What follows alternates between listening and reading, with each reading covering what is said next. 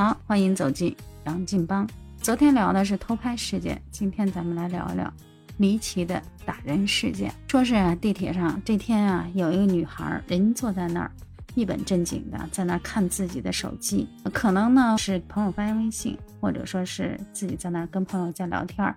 总之呢，就头也不抬，然后再捧着手机自顾自的玩呢。这时候呢，旁边一个男的，只见呢，这男的呢，身高大概是一米八左右，远远看去呢，个头还行，面孔啊看不太清楚，这头发呢中等长度。只见呢，他理了理自己的这个发型儿，然后往前迈了一步，就朝着人这小姐姐走过来了。走过来干嘛呢？轻轻的不知道说了句什么，就反正弯着腰把自己的手机递了出去。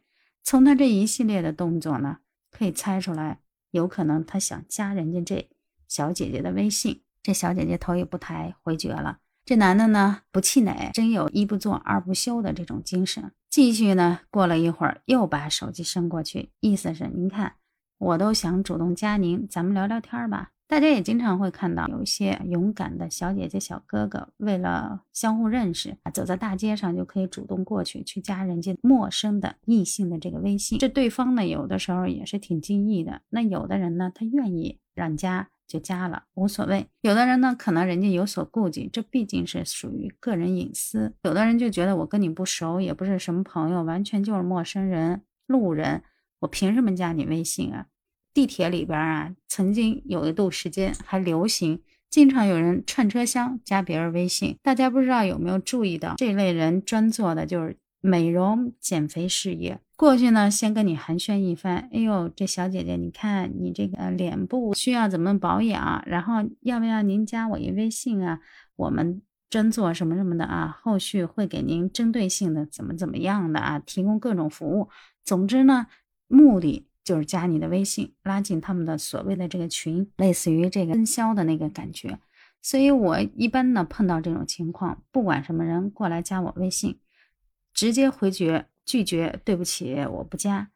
我估计人家这小姐姐也有过经验，心想我都不认识你，您这个过来主动加我微信，我就得加吗？总之呢，到了第三次，这小姐姐还是拒绝了，这男的呢就有点挂不住面了。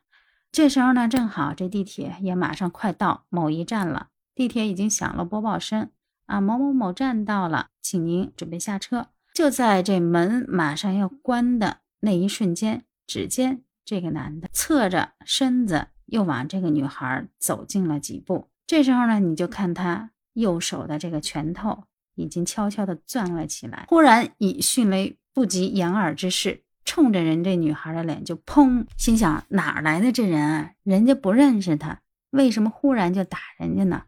最后呢，结局同样的，小姐姐报警了。警察呢，通过车厢里的摄像头、面部分析各种的资料，就把这个男的给找着了。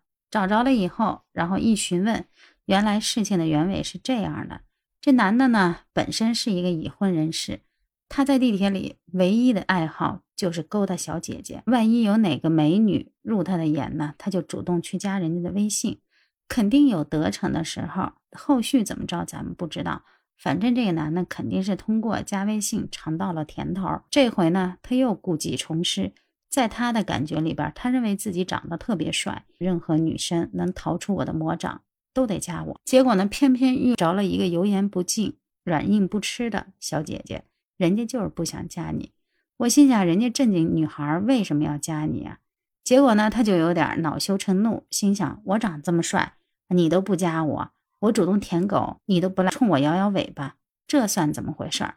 就发生了接下来的一幕，对着人家挥了一拳，把整个车厢镇住了。他这一拳不要紧，同时呢，也把自己冷静了派出所。这警察呢，肯定要经过询问，后续呢，肯定没什么好结果。大家就想想吧。所以说呢，我就想说一点，大家碰到这种陌生人，我不知道您是怎么选择的。一般人来讲的话，肯定是拒绝加微信的。还有人说了，那这拒绝的话，万一就像今天这种情况遭到了伤害怎么办？